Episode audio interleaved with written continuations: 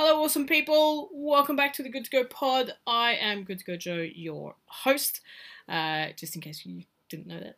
Um, so here we are. We're in the middle of season two. I can't remember which episode it is. Doesn't really matter. We're just keeping doing them.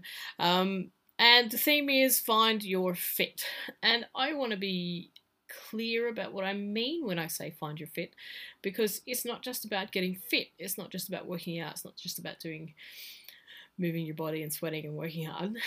Uh, you know, it is also about finding where you fit in life uh, and finding the things that you like to do, to finding the things that help you to fit in in everything we do in life. Uh, and also, in it has a lot to do with mental fitness and emotional fitness and being willing to pursue your own personal uh, deep doing there. Let me re-say that again. Being willing to do the deep personal work and pursue your own fit into life. Very would make sense. Anyway, uh, moving on from there. So I've been doing quite a bit of deep personal work over the last few weeks. I've got some stuff going on, and I've had to dig deep into uh, some of my own behavioral habits and look at what I've been doing and what I need to change. And this conversation that I've got coming up with Kate actually really helped me with looking at uh, some of the habits that I have and needing to change them. So, uh, oh, but before we go on that, a little bit of admin stuff there. Uh, Patreon shoutouts. David, thank you, thank you, thank you. I love you. Uh, if you would like to become a Patreon, please follow the link in the show notes. There is one tier at the moment that you can help us out can, to keep doing what we're doing. You can be a good to go hero. Uh, and, you know, yeah, so follow the link, go to Patreon, and uh, have a look at that. Otherwise, here's my conversation with Kate. I'll be back at the end with my takeaways. Bye. Computer recording. Hello, awesome people. I hope you're all feeling amazing as always. I welcome back to the Good to Go podcast. I'm your host, Good to Go Joe. That's me. But here on my screen, here, if you're watching this, you can see this. But if you're listening to it, you can't see that. But that doesn't matter. I've got Kate. Hi, Kate. Hello. How are you? Good. Awesome. Kate's come to talk with us today about behavioral change. I've totally forgotten your proper title because I didn't keep that in my brain. But Kate, tell everybody who who you are and what do you do? Sure. Um, so let's see. You can probably hear from my accent. I'm American. Um, I just moved to Stockholm in December. Met Joe. Um, in terms of what I do, I've worked in large corporations for over a decade doing change agent and transformation work. And I'm a researcher at Harvard in social psychology. And I specifically dig into decision making, uh, problem solving, and um, cross cultural scenarios. Oh, oh, you're fun. Decision. I'm just. I'm just taking notes. Everybody. Yeah. I'm just. Nice. So many. And I'm drinking tea. So sorry. so many questions already. Now, what was her social psychology? Decision making. Making. Sorry, that's bad radio. Sorry, guys. So, yeah, we. I wanted to talk to you about behavioral change, and you know, me being me, always being totally honest with everybody about everything, almost always. Yes. Anyway, um, my initial moment when I'm like, oh, I can talk to Kate about this was when when I was getting all ranty panty about uh, yeah, about uh, people, oh, I can't even say the words. Sorry, it's coming out. I'm getting there. I'm getting there. It's coming about behavior, about people abusing women, about you know sexual abuse with women and that kind of stuff. And yeah. I'm like, no, uh, but it's a big conversation. It's a much bigger conversation than what we can have here. But then we sort of, you know, we talked about it, and then we came to this idea that what we could talk about is behavioral change. Yeah um, and that I think is part of the solution for everything and everybody. You know, like as a as a coach, myself when I how I operate is when somebody comes to me with a problem and we go, they go, this is where I am. I'm like, well, where do you want to be? And then we help them go from where they are to where they want to be. And within that, we need to change our behaviors, right? Yep. So I think one of the things that I want to just start with is to start with definition. What is behavior?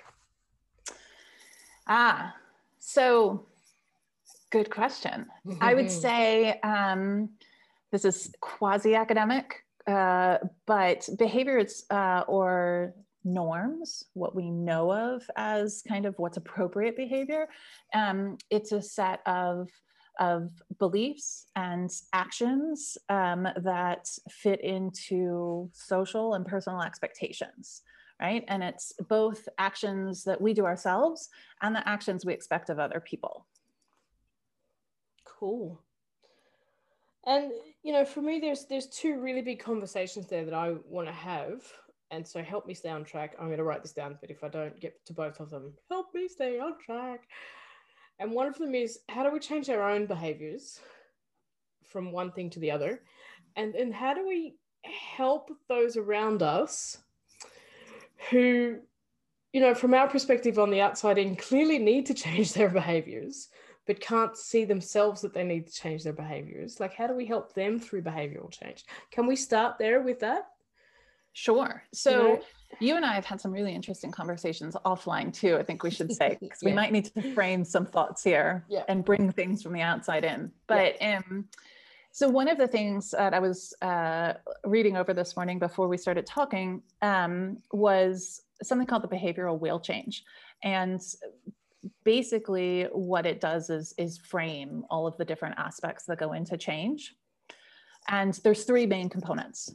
Um, and the first is capability, like someone has the ability to change. And, and depending on circumstances, that's not always possible, mm. um, whether it's economic restrictions or um, uh, geographic restrictions or, or some other kind of um, uh, ability. Um, then there is opportunity. Do they have the opportunity to both recognize and then demonstrate new behavior and new actions? Um, because it's one thing to say, and I think we've gone off on this tangent before, just you and I. It's one thing to say, oh, I want to stop eating this way or stop treating people this way or whatever. And it's another um, if you never presented with that trigger.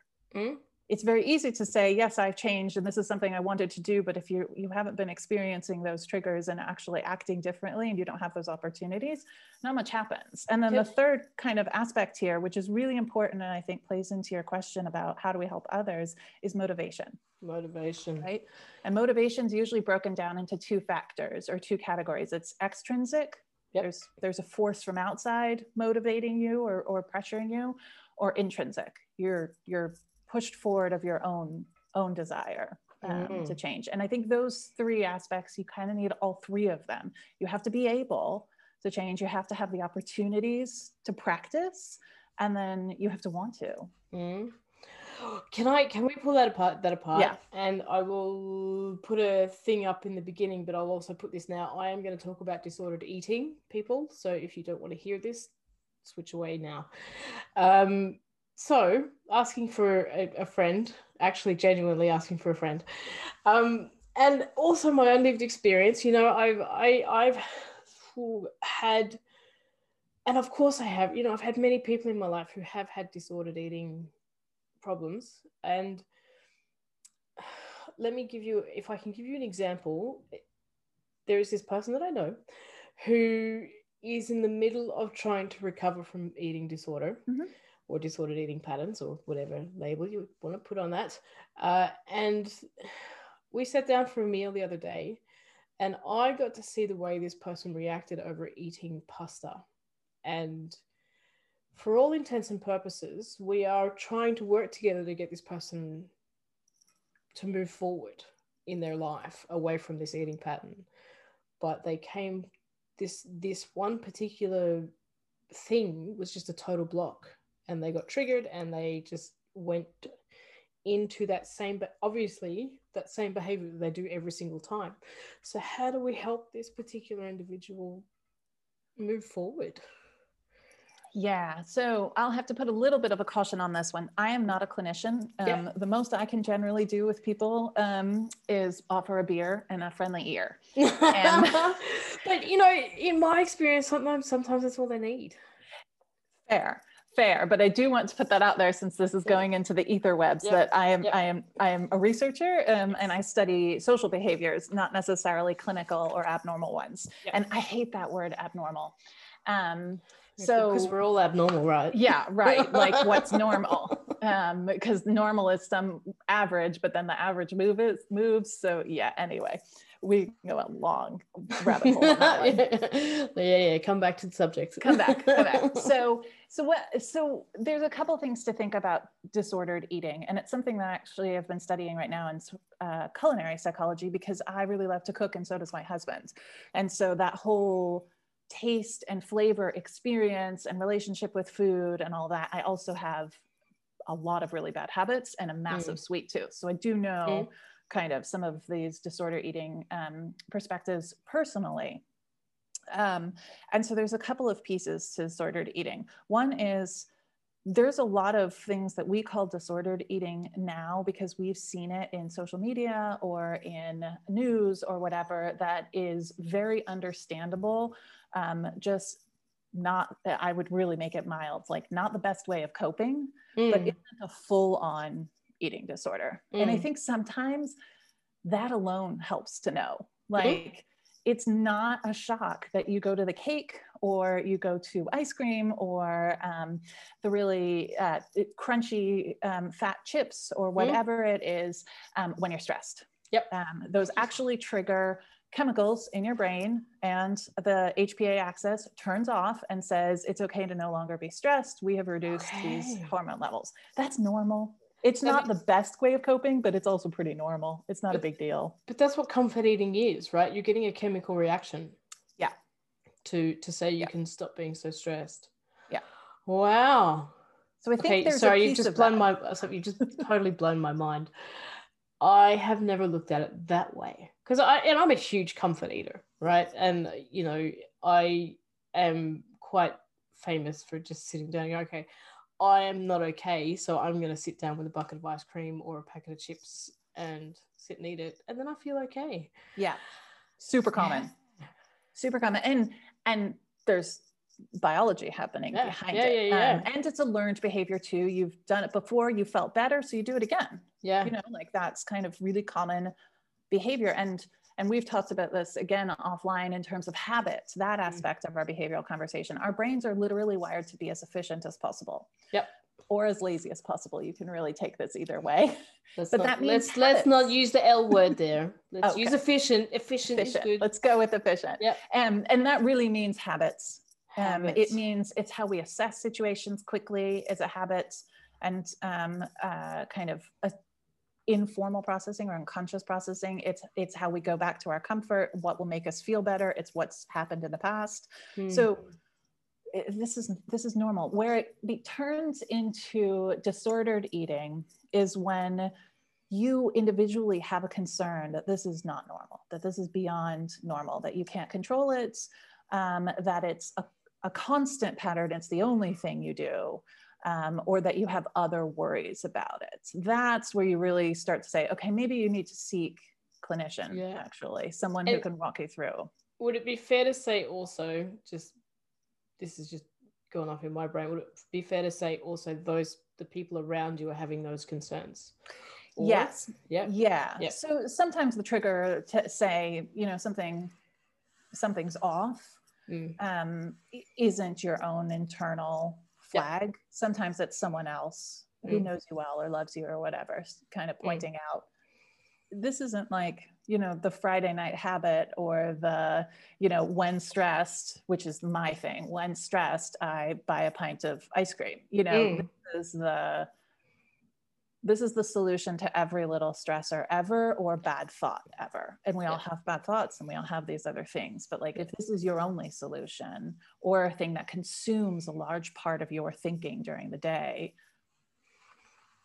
then it's something, you know. Something- yeah Yeah. and then you've got to But go I and do seek think help we have to separate that though, because I think it's while it's been good to raise awareness of health and lifestyle, um, medicine and our relationship to food and what eating disorders are and take away the the kind of shame.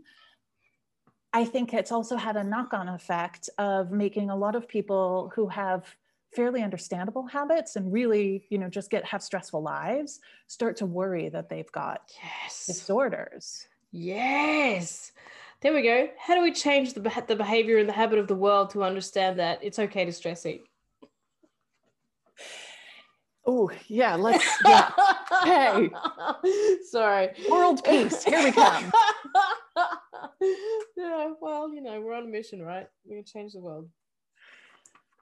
But uh, you know we, within that let's well let's take that for example right? How do i uh, when i'm sitting down with on a friday night with uh, my non-alcoholic beer and my bowl of chips to myself and I give the kids their bowl of chips and I have my bowl of chips and it's mine, stay away. Anyway, um,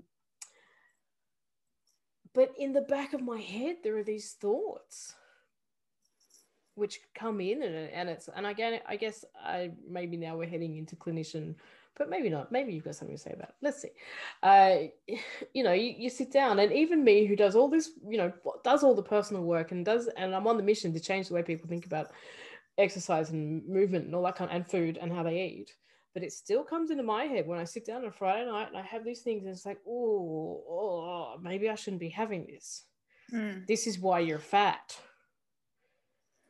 you know how do i get myself on that behavioral wheel of change to because you know i've got the opportunity and i've got the motivation i've got the cap- cap- capacity to do it but it's still it's still there.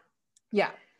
Yeah. So um there's probably a, a, a, bigger thing of things to talk about that i do think would better be served with a clinician. What i will say is from a holistic view um, telling yourself you're a bad person right then doesn't help anybody especially not yourself. Mm. like that's generally true. Like when you're feeling down, making yourself feel more down. Mm. And and I say this knowing personally just how hard it is to stop yourself from doing that, especially I think as women, because we're very socialized to be uh, have very high standards, but also very nice, you know? And so it's sometimes even hard to recognize that we're not being very nice to ourselves. Yeah. yeah. Um, but I think a big part of the situation you're describing there happens before that moment when you're sitting down in front of the television and eating chips.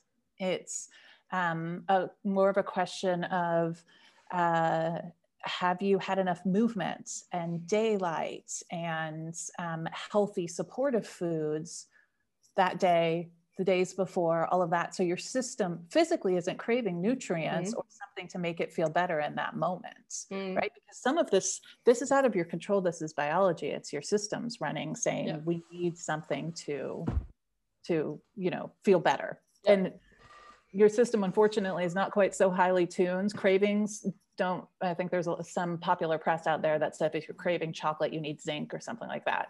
Um, that's they're all kind of bullshit. Sorry. Okay we'll work on those. and um, uh, your body isn't quite so highly tuned. Well, it might be, but it is so um, uh, the the the thoughts or the cravings are so muddied by social processing, your past habits and experiences, all of that. It's really hard to rely on those and say, so, oh, if I'm craving this one food, I must need this nutrient. But then what what is going on in my body? So the question really is no, nerd out, your... nerd out for me. What's going on in my body? Right. Are you have you been supporting it holistically all week? Yeah. Is this just your Friday treat? Like, yeah. Also fine because if yeah. you've been supporting it holistically all week with enough sleep, with daylight, um, connection with intimate partners and friends and all of that, which we know has an incredible impact on just general well-being um, you know, you're not fighting off cold or whatever kind of other recovering from the plague. You know, like big things happening right now in life. Um, if you've been doing all of that and you just want to have a bowl of chips on Friday night, like Oh, yeah. chips. like, have freaking have the bowl of chips, man. Believe right. me, I I do. but I think, and that goes back to that earlier point we were talking about, like a lot of these behaviors can be normal. Mm. Now, there's a whole external factor here that I think people do need to be aware of, and that is it's not always you don't you're not always eating what you think you are so mm. this entire industry of food science and how many food has been manipulated so that it is as tasty and crunchy and as appealing as possible. Yeah. Like the, they're deliberately playing with your own psychology, but um, it's also loaded up with all of this stuff that you probably don't really aren't really craving or don't necessarily mean to eat. Okay. And that's the other thing where you might just want a salty, you know, kind of high fat snack, but there's probably a range of like, you know, maybe bacon, which is Yeah. salty, fatty, but Yeah, yeah. really kind of And, straightforward, you know, all the way through manufactured food that's got a whole lot more buried in it that you don't necessarily know. There's a question there. Expand that on that for me. Bring that out. Expand on that because you've been doing this this nutrition thing. I've forgotten the actual proper name. Culinary psychology. Yeah. Culinary psychology. Thank you. Expand on that for me. So what? I mean, you know, in in the on the oh, come on, Joe, get your words out. Sorry, people, I'm having a rough day. From a basic level, I understand that eating less processed food is better for my body. Yeah. Expand on that for me with your culinary psychology expertise. Yeah. So one of the things um, that we have to be really cautious about is there's competing priorities kind of in the world. So there's there's increasingly busy lives and um, a decreasing amount of cooking ability at home, and an industry that seems to solve those needs with speed and convenience and partially prepared or fully prepared foods um, but who are also in the business of making money, right? Which means they want it to be as appealing as possible to you. Mm. And one of the things that we really pay attention to um, in culinary psychology is that it's it's so much more uh, food is so much more than a single bite or taste it's the way it appears it's the sound you hear when you take a bite that's when those um is it um, ASMR uh, videos have you seen where people have the very special microphones and they are videos of literally someone chewing? Wow. Um, yeah, or like some, there's also non food related ones where it's like folding a sheet and someone's um, explaining it and just the timbre of their voice makes it like leads to some tingly sensations oh wow. um, I'll say. But it's cross modal, is what we call it. It's either cross modal or multi-sensory experience. So Okay. your there's a- difference between taste and flavor. Taste is literally just what your taste buds are registering as sweet, salty, sour, umami, whatever. Flavor is this whole experience. And can I can I just throw Yeah. in there, having just had COVID and losing my sense of smell and taste and Yeah. flavor and fla- it's to be clear, it's not taste, it's flavor Yeah. because I could still taste salt, bitter, sweet, umami. And can I miso soup tastes amazing right now. But anyway, uh, but there was no flavor. Yeah. And so suddenly food was really boring and really I was just eating high calorie quick quick food Right. because I just needed calories rather because you know because for for me personally flavor is a very important thing uh, and when I'm eating I like things to be tasty uh, you know and I didn't have any flavor and food just got really boring it's like oh and coffee coffee just tastes like bitter water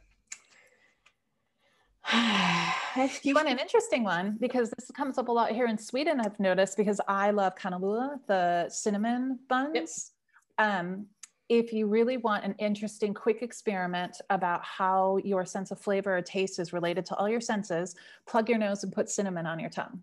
oh okay Yeah. What's that gonna? To be clear, this is not the eat the teaspoonful of cinnamon experiment, right? Don't no, do like that. A tiny, tiny little to a little pinch kind of thing. Don't go crazy. Okay. Um, um, I will, I will cut to the punchline for those who aren't interested. Please, in I love spoilers. Spoil Yeah. that for me. Um, so I associate cinnamon with this very kind of rich, spicy, and often sweet flavor. Mm. Without my sense of smell, it is this chalky, weird kind of Oh, really?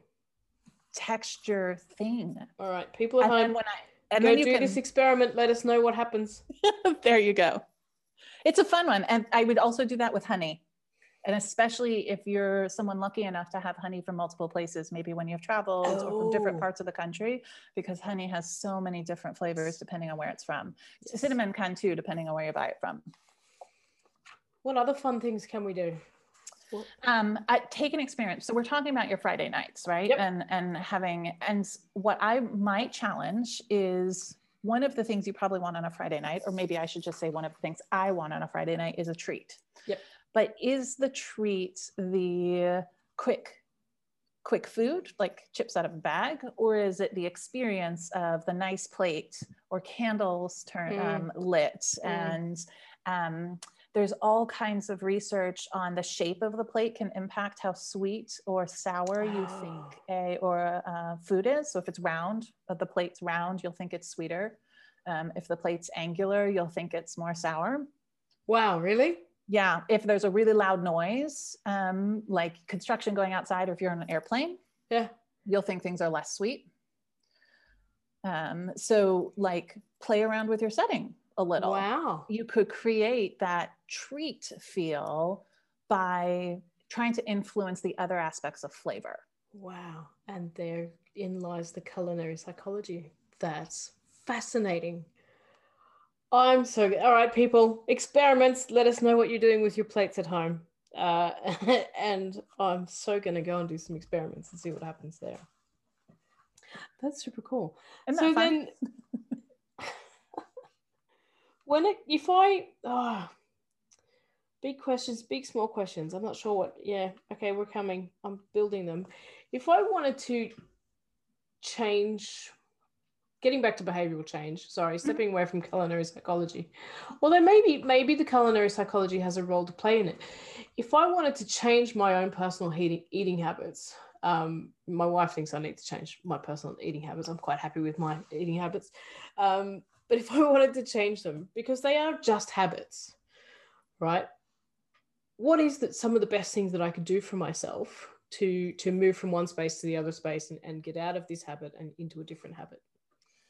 Yeah, so there's a couple of big steps or, or blocks you kind of have to keep in mind. Um, the first is you have to destabilize your current pattern. And that sounds really dramatic. Um, but this goes into a lot of the creativity and problem solving kind of research. It goes into bias research and all of that. Um, remember that your brain is wired to be efficient and run on habits. And so you kind of have to disrupt it a little bit in order to get some movement, so to speak, and have some uh, not space to build a new habit because the research actually says um, the old habit never entirely goes away. You just add a new one into your brain. Yes. Um, so, uh, but you have to destabilize it. So there are very small things you can do to destabilize your daily habits. Um, if you always have coffee before your shower, have coffee after. If you wear your wristwatch on your left, wear it on your right, and so on.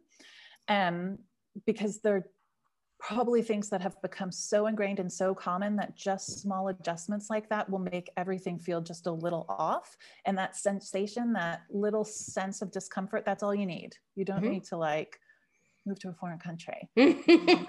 Really? Yeah. Um, yeah, and not, not looking at anybody in this conversation about doing that to change habits. But Oh, no. i luckily i truly love it but that was clearly my solution to most things was like moving across the world at first yeah no doubt about it.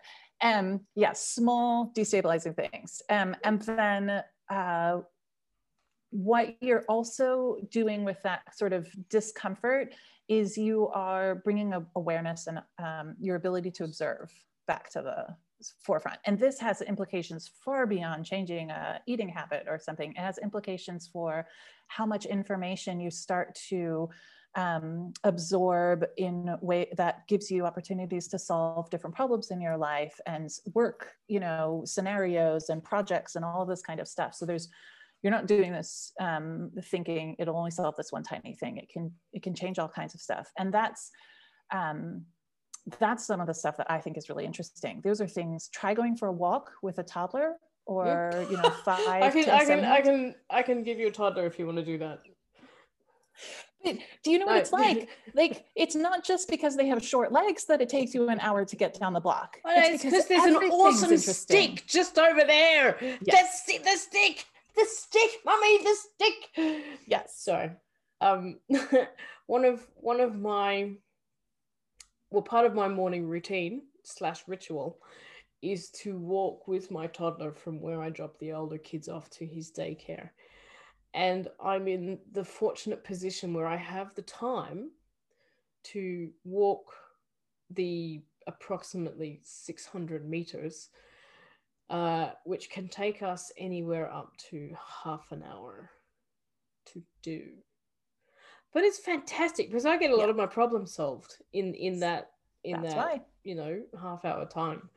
Um, whilst I'm still paying attention and playing and looking at sticks and squirrels and all kinds of things, I've got so much more space because you know I, I have consciously sat down and gone, okay, this is this is my morning routine. This is where I get time to sit down and sort anything that needs to be sorted before I kickstart my day and you know get my brain into that mode over there. And yeah, I come up with a lot of my genius plans on that little little 20 minute stint, half hour stint. Yeah. Yeah. And that's a really common comment, both the inspiration people get from from small people, right? Because they're just they're Well, they're immediate. incredible observers. Yeah, but they're they're also in the moment. Yeah. You know, they're they're they are what all of the all of the mindfulness training we've been doing for years is trying to get us to do. They are in the moment, uh, and sometimes that moment is stressful. Um, but at the same time, it's just like, yeah, dude, you're really that stick's the best stick in the world right now. Yeah.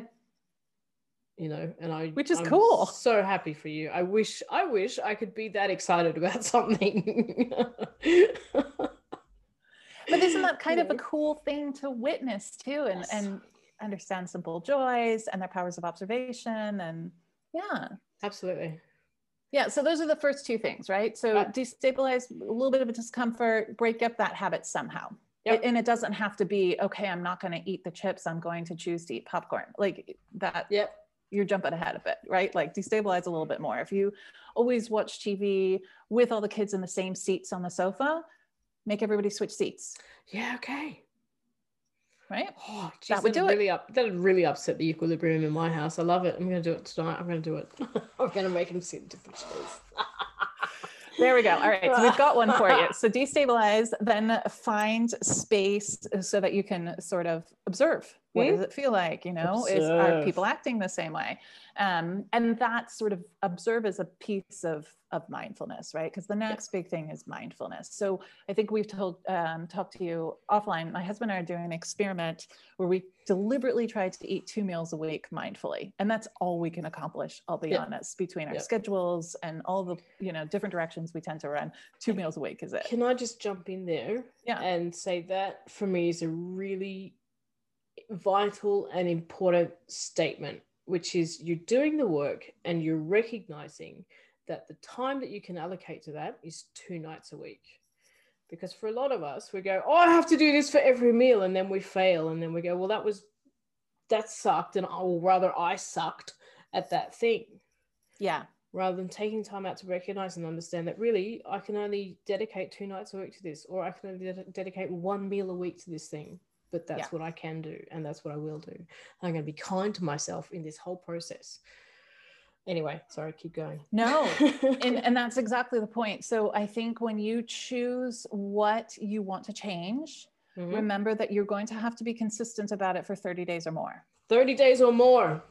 Yeah. That's what we like, the numbers. Depending on the person, it takes 30 to 60 days sometimes to really set in a new habit. All right, so Um, I'm going to throw a statement at you. I'm just going to Yeah. derail you for just a second. I want your response to it takes 21 days to build a habit. Because that's what pops Uh, up in my head when you say 30 days. This whole 21 days to build a habit. What's your response to that?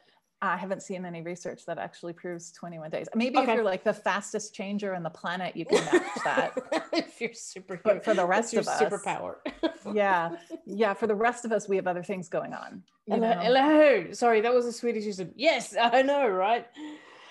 Anyway, back to 30 days or more. Yeah, so I think more of the research I've seen has been a 30 day number. I think Mm-hmm. the 21 day was probably because it was cool and pippy Oh, it's and it's convenient. It's three weeks. It's like Right. the 12 week challenge. You know, it's a convenient number that people like to. Anyway, Yeah, it's no. marketing is what it is. it is. So brace yourself, it's going to take a while. And remember, the old habit isn't going to go away. You're adding a new one, you're building a new one. Yes. Um, and so, whatever you choose to change, and I would highly recommend it be small because you have to be consistent with it for so long. Mhm. Um, uh, you know, prep for that. And that's why, like I said, um, and to your point, that's why my husband and I are doing this two night a week mindful eating thing because. I, I mean, technically, in a week, we might be able to make five meals like that, but we'd never be able to do it the next week, Mm. you know, and consistently back and forth. What is mindful eating? Ah, that's a really good question too. So, um, mindful eating is everything from taking space between bites to setting the entire atmosphere. It's it's deliberately trying to engage all the senses. So, what is the feel of the food in the mouth? How does it smell? How does it look on the plate? You know, what shape of cutlery or of dishware did you use? Um, what's the lighting in the room did you decide to put music on or not um, i grew up uh, with parents who um, a couple times a week at least meals would be super social Mm. right and so they were very long drawn out chatty things and i love that my husband didn't and so i've wanted that experience with him and so a lot of this mindful eating for us is to get back to that space where we can have chatty meals because we Mm. talk a lot in other places but not i'm used to food being really social that Mm. way Mm. um, and so get back you know to that for us and and that might be mindful for you or if you're um, uh, uh, having a solo night um, don't turn on the tv right? Mm. i think for most people television is a way to deliberately turn off our other processes right? It's a distraction which sometimes is awesome. I love stories and storytelling and all of that. I'm not bashing tv but um, it's kind of contradictory to mindful eating. Yep. so you know limit the distractions but also set the stage and then try to deliberately think through and it's a little awkward at first like any new habit um, think through your uh, different senses and how you're appealing and then at the end of the meal and the nice thing about this is we uh, a lot of the research says it takes us about 15 minutes past finishing a meal to actually recognize our sense of satiation Mm. right and and how and what we even consider sati- um, the sense of feeling full um, so if you stretch out the meal a little bit you might have a better chance at knowing when you're full Yep. um, so that's part Yep. of mindful eating as Getting well back into listening to the body and the Right. messages it's sending. Right. And then the other thing I think we need to, um, because I want to make sure I get this in here in case we want to talk about it more.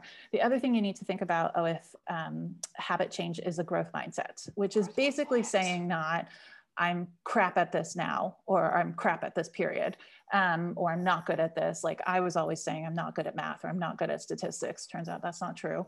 Um, but I didn't know it until I was 35. You know, like it's, I'm not good at it Ah. yet. Exactly. exactly. And that's true of all habits. If Mm. you're going to change it, you're not going to be good at it right up front. No one is. Absolutely. Sorry, I gotta make noise there. Oh my god, how can we ha- this? Whew, mm, that is a whole other discussion for me. Sorry, and it- you know, this need for immediate perfection that Mhm. seems to be so prevalent in a lot of people's habits uh, in in the modern day. You know, how do we get people to understand that failure is a good thing, and Yep. you know, start by going into something going yeah i'm going to suck at this and i'm okay with that. In fact i'm excited by it because it means i'm learning you know? It's it's i you know i hit that every day of my life and particularly with not personally but particularly with clients and particularly with when i'm teaching kids uh, kids martial arts. And it's it's the young again not wanting to gender it but it is the experience that i'm seeing. It's the young girls. They're not doing it perfectly immediately so they get their their language is really negative and really down on themselves. And i'm like i just stand there going stop it. You're gonna suck at it. Deal with it.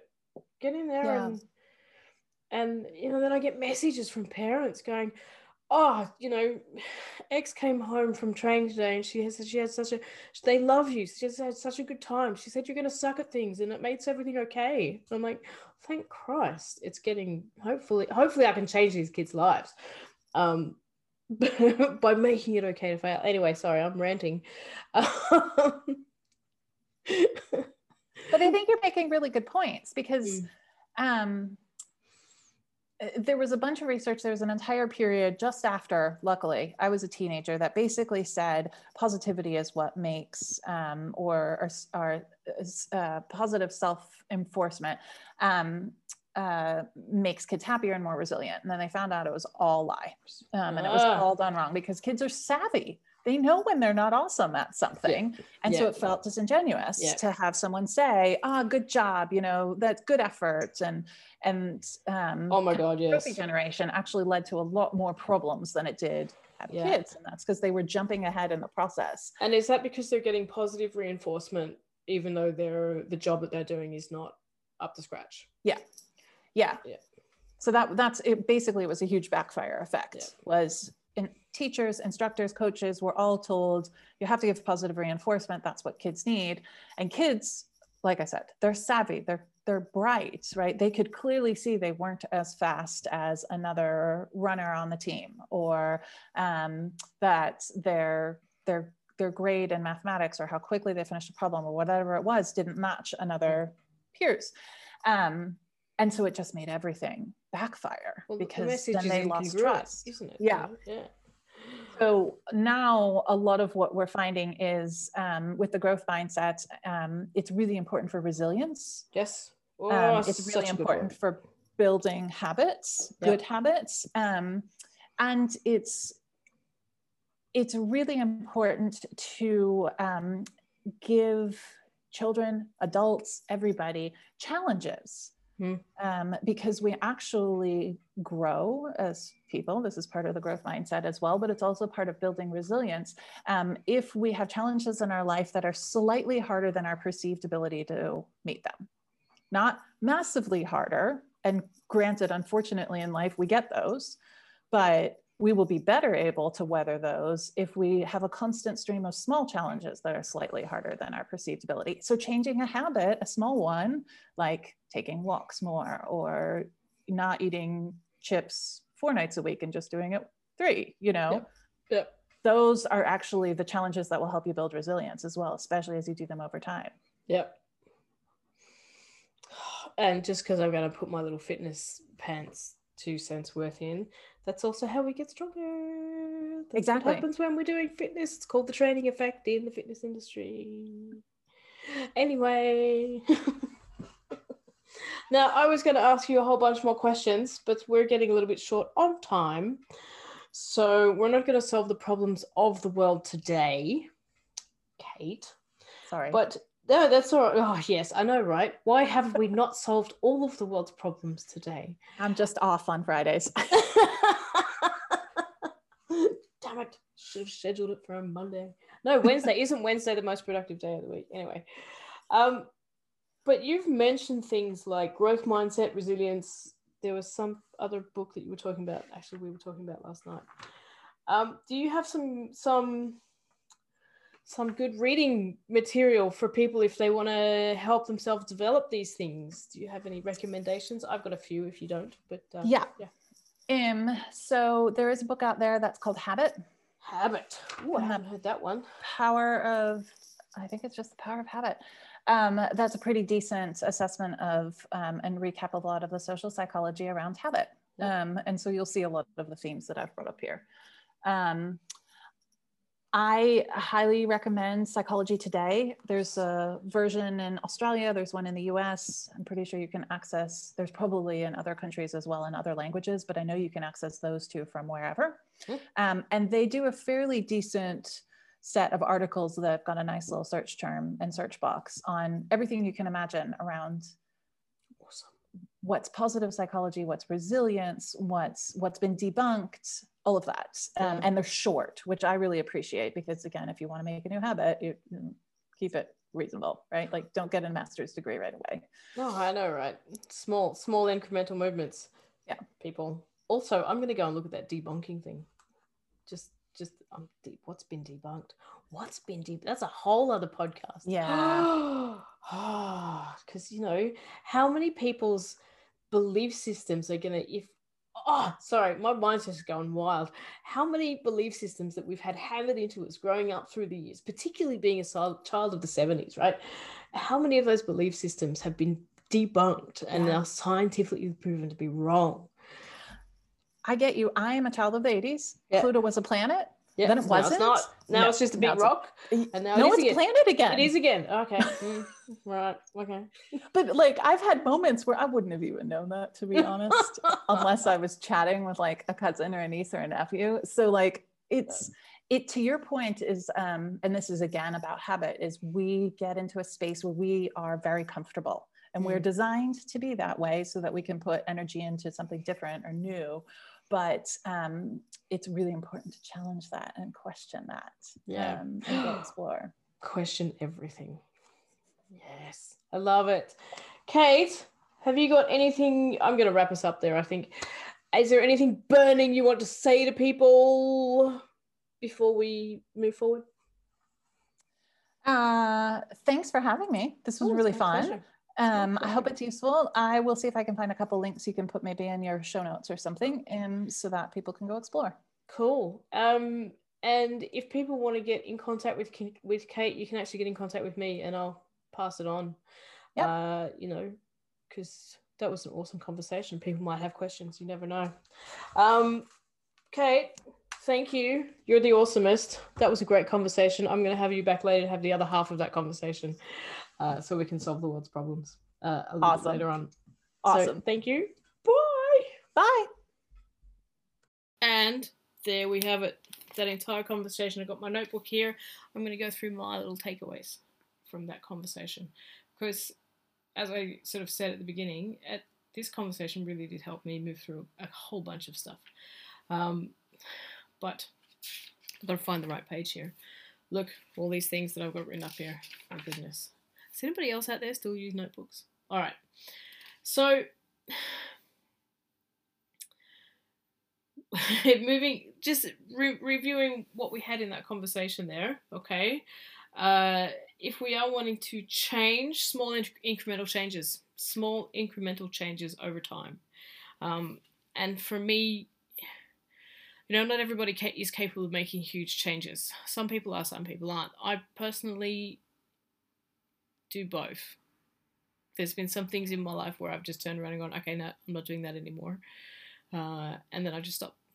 And then there's other things where I have had to make small incremental changes in order to keep moving forward, in order to get my goal. Um, so you know, small incremental changes. Uh, and then there was this thing at the beginning of the conversation where it is the you have to have the opportunity to change. Um, and it, it really hit me that uh, not everybody gets the opportunity for change, you know, and that's a real privilege that we have for some of us in life is that we have that opportunity to sit down and look at the way we're doing things and, you know, recognize and understand that if we need to change, we can because we we do have that opportunity. Um, you know, so that's that's humbling, I think, and also moving forward, what can we do to help other people get or find or see the opportunities that they have for change? Um,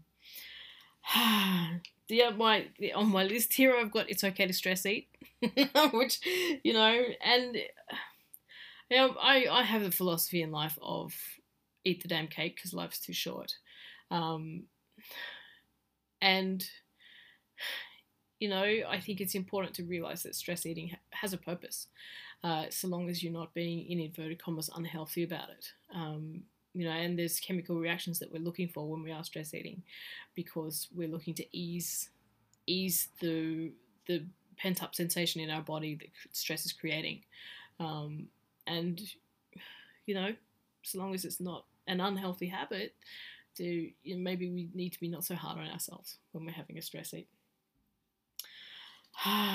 and then there was another thing that Kate talked about in there. You're not always eating what you think you're eating, uh, which is really that was a really interesting statement.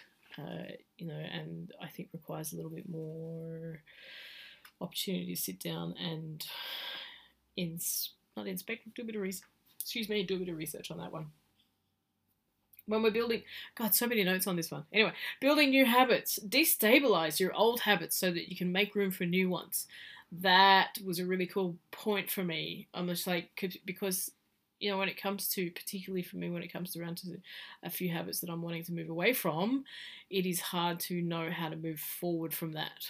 And to sit down, recognize the habit, destabilize it, so that you get the opportunity to make the observation and then move into the new habit or give the new habit time and space to become something or a part of your life. Really cool, cool tip there. Uh, and then one of my other favorite things there that we talked about was having a growth mindset. Um, you know, and that's the whole growth mindset thing for me is is really it's a really interesting uh, subject.